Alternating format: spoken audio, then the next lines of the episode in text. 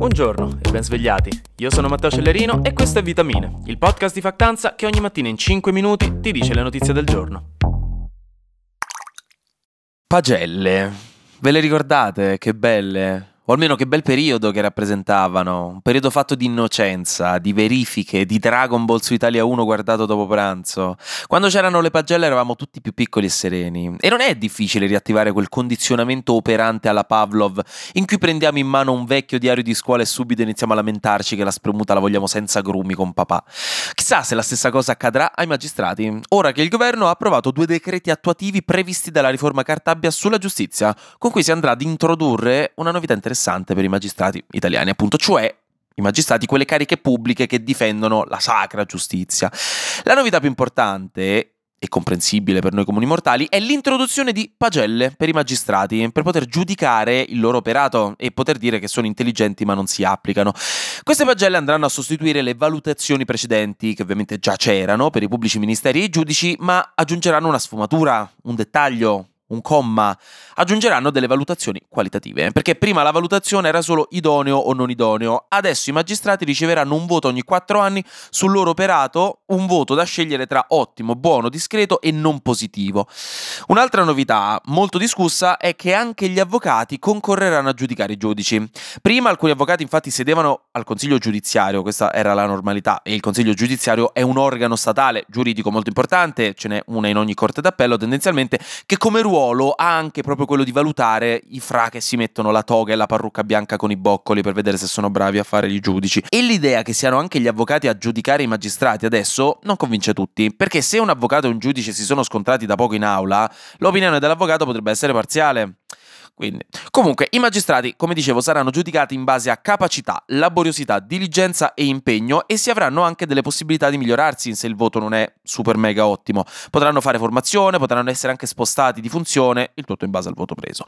Chiaramente, se il giudizio è non positivo, a una certa si viene licenziati, sai com'è? E a questo concorrerà anche la presenza di gravi anomalie nel comportamento del giudice o del PM. Quello della grave anomalia è un concetto introdotto, bello nuovo, luccicante proprio con questa riforma della giustizia e insomma eh, in gergo è quando fai una cazzata, che proprio dici ma, ma è del mestiere questo? Dall'Inghilterra invece arriva una scoperta un po' inquietante, perché un'inchiesta del Center for Climate Reporting e di Channel 4 News ha scoperto che aveva ragione nonna a terrorizzarvi, che fuori da scuola venivano gli sconosciuti a offrire caramelle e che a esse ci sta la droga, state a court. Solo che non vi aveva ancora detto che quegli sconosciuti erano l'Arabia Saudita. Perché si è scoperto di un progetto saudita in cui partecipano i principali ministeri, il Public Investment Fund saudita da 700 miliardi di dollari, la Aramco, che è la più grande compagnia petrolifera del mondo, e la società petrolchimica Sabic o Sabic, progetto che si chiama ODSP, cioè Oil Demand Sustainability Program, il programma per la sostenibilità della domanda di petrolio. Vedete, in pratica l'Arabia Saudita si è resa conto che mezzo mondo, e sottolineo mezzo, ha preso sto brutto vizio di iniziare molto lentamente la transizione verso le energie sostenibili. Insomma, no? un mondo fatto di iceberg, di pascoli, di barriere coralline in salute. Ma questo significa meno soldi per loro, perché loro vendono petrolio e ci fanno pure un botto di soldi vendendolo. Quindi hanno deciso che questa sciocchezza doveva finire.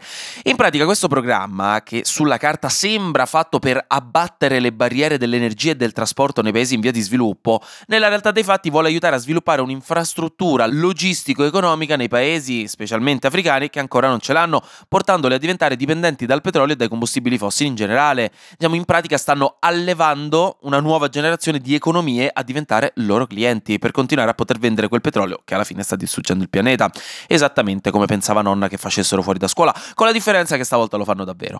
Le organizzazioni internazionali in generale hanno infatti come obiettivo quello di aiutare le economie emergenti più povere a sviluppare un'economia sostenibile in partenza, saltando a pie pari la fase dei combustibili fossili, da cui è molto difficile uscire, anche perché altrimenti diventerà impossibile azzerare le emissioni entro il 2050 come da accordi. Però all'Arabia Saudita sta cosa non gli va bene. che volete? Poi è chiaro che è un discorso molto complesso, visto comunque è ovvio che i paesi in via di sviluppo hanno bisogno di investimenti e di un'infrastruttura energetica solida, che in questo momento non hanno, e che se non arriva da una parte, visto che comunque i costi sono alti, arriverà per forza di cose dall'Arabia Saudita che arriva con i soldi, però è un gioco davvero pericoloso. Flash News. Il Titicaca, il lago del Sud America con il nome meno professionale del mondo, conosciuto secondariamente anche per essere il più grande lago dell'America Latina, è ai minimi storici per quanto riguarda il livello di acqua, è a secco in maniera grave. Questo sta causando anche grossi problemi a chi ci abita intorno, tra Perù e Bolivia. La Corea del Nord ha dichiarato che grazie al suo satellite spia recentemente inviato nello spazio è riuscita a scattare fotografie della Casa Bianca, del Pentagono e anche di Roma. E qualcuno dovrebbe davvero dirgli che sta storia dell'isolarsi dal resto del mondo non è stata molto furba, perché se avessero acceso Google Immagini per 30 secondi avrebbero visto che non gli serviva fare esplodere due satelliti prima di mettere in orbita il terzo per quelle foto. Dio non voglia il giorno che scoprono i porno. Hamas e Israele hanno esteso per altri due giorni la loro tregua con la liberazione di altri 20 ostaggi, mentre ieri è stato confermato lo scambio di 11 israeliani e 33 palestinesi. Infine, un portavoce della Casa Bianca sembrerebbe aver rivelato che Biden non parteciperà alla COP28 di Dubai, perché la sua agenda e quella della vicepresidente Kamala Harris non contengono appuntamenti relativi alla COP.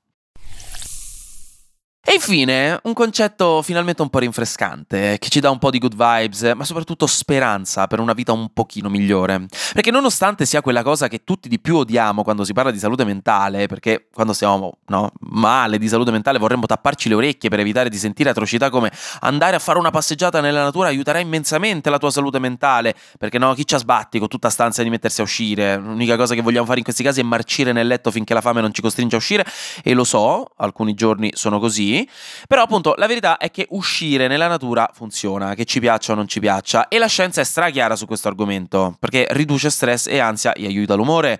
Passare del tempo a contatto con la natura aiuta tanto. Perché sai com'è? Ci siamo evoluti in mezzo alla natura per vivere e crescere in mezzo al verde. Probabilmente vivere in mezzo a chilometri di cemento grigio non è il massimo per il nostro cervello. E questa ipotesi è chiamata biofilia, elaborata dal sociobiologo E.O. Wilson, se vi interessa.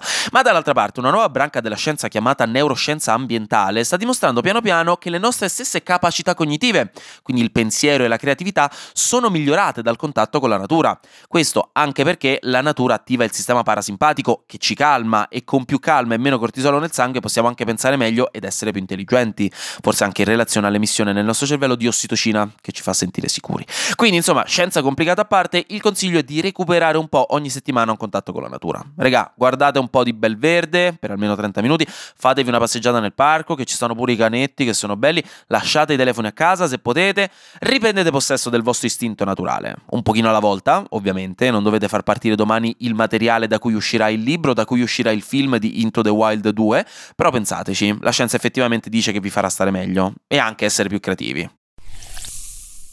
Anche oggi grazie per aver ascoltato Vitamine. Noi ci sentiamo domani, perché sarà successo di sicuro qualcosa di nuovo e io avrò ancora qualcos'altro da dirvi. Buona giornata e buon martedì.